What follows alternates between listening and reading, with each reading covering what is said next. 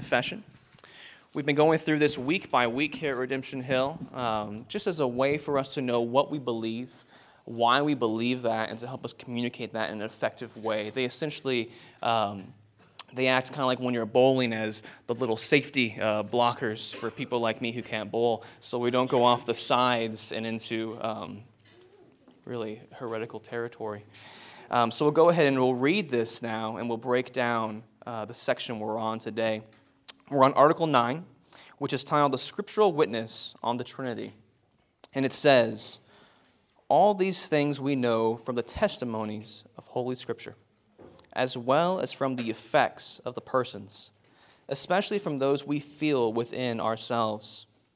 The testimonies of Holy Scriptures, which teach us to believe in this Holy Trinity, are written in many places of the Old Testament, which need not be enumerated, but only chosen with discretion.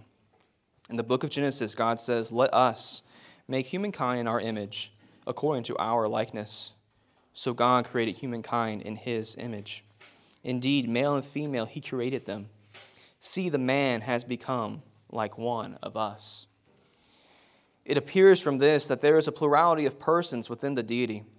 When God says, Let us make humankind in our image, and afterwards, God indicates the unity in saying God created. It is true that God does not say here how many persons there are, but what is somewhat obscure to us in the Old Testament is very clear in the New. For when our Lord was baptized in the Jordan, the voice of the Father was heard saying, This is my Son, the beloved. The Son was seen in the water, and the Holy Spirit appeared in the form of a dove. So, in the baptism of all believers, this form was prescribed by Christ. Baptize all people in the name of the Father, and of the Son, and of the Holy Spirit in the Gospel according to Luke, the angel Gabriel says to Mary, the mother of our Lord, The Holy Spirit will come upon you, and the power of the Most High will overshadow you. Therefore, the child to be born will be holy, and he will be called the Son of God. And in another place, it says, The grace of the Lord Jesus Christ, the love of God, and the communion of the Holy Spirit be with all of you. There are three that testify in heaven the Father, the Word, and the Holy Spirit. And these three are one. In all these passages, we are fully taught that there are three persons in the one and only divine essence. And although this doctrine surpasses human understanding, we nevertheless believe it now through the Word, waiting to know and enjoy it fully in heaven. Furthermore, we must note the particular works and activities of these three persons in relation to us. The Father is called our Creator by reason of His power, the Son is our Savior and Redeemer by His blood. The Holy Spirit is our sanctifier by living in our hearts. This doctrine of the Holy Trinity has always been maintained in the true church from the time of the apostles until the present against Jews, Muslims, and certain false Christians and heretics, such as Marcion, Mani, Praxeas, Sabellius, Paul of Samosata, Arius, and others like them, who were rightly condemned by the Holy Fathers. And so, in this matter, we willingly accept the three ecumenical creeds the Apostles, Nicene, and Athanasian, as well as what the ancient fathers decided in agreement with them.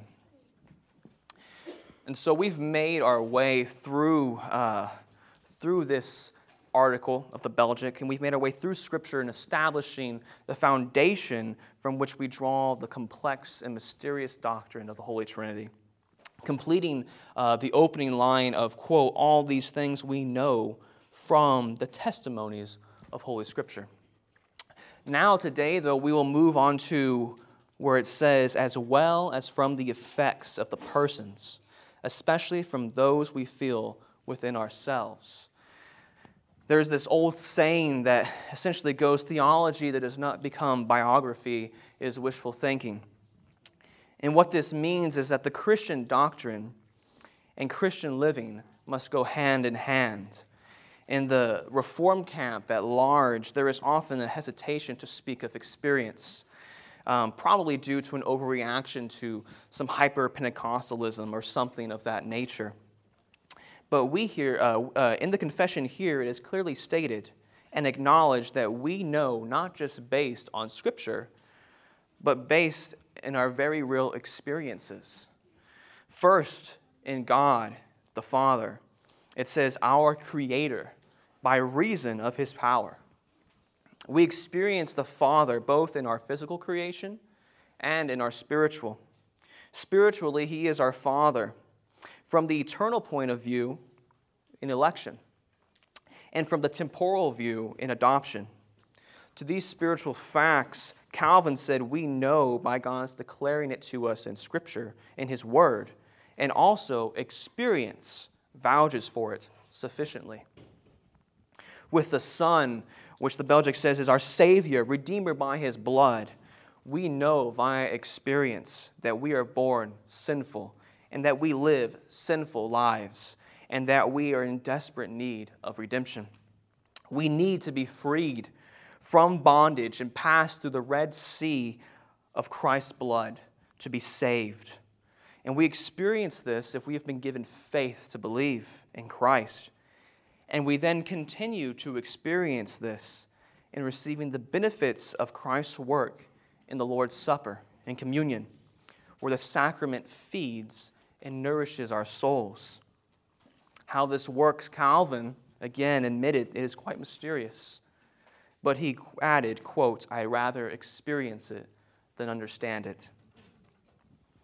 Lastly, to the Holy Spirit, our sanctifier, the Belgic says, by living in our hearts, we must experience as Christians the ongoing sanctifying work of the Spirit through our lives. But the question is how? Do we experience the Holy Spirit by forcing ourselves to work, to work, to work, to do, to do, to do, to become? No. We experience Him through the means of grace, the preaching of the holy gospel, and the giving of the holy sacraments, whereby we hear the voice of the Spirit, creating faith in our hearts to see, touch, taste, and even smell His grace to us as He confirms us in our faith and transforms us from glory to glory. Make no mistake, however, we, of course, experience the triune God through our weeks.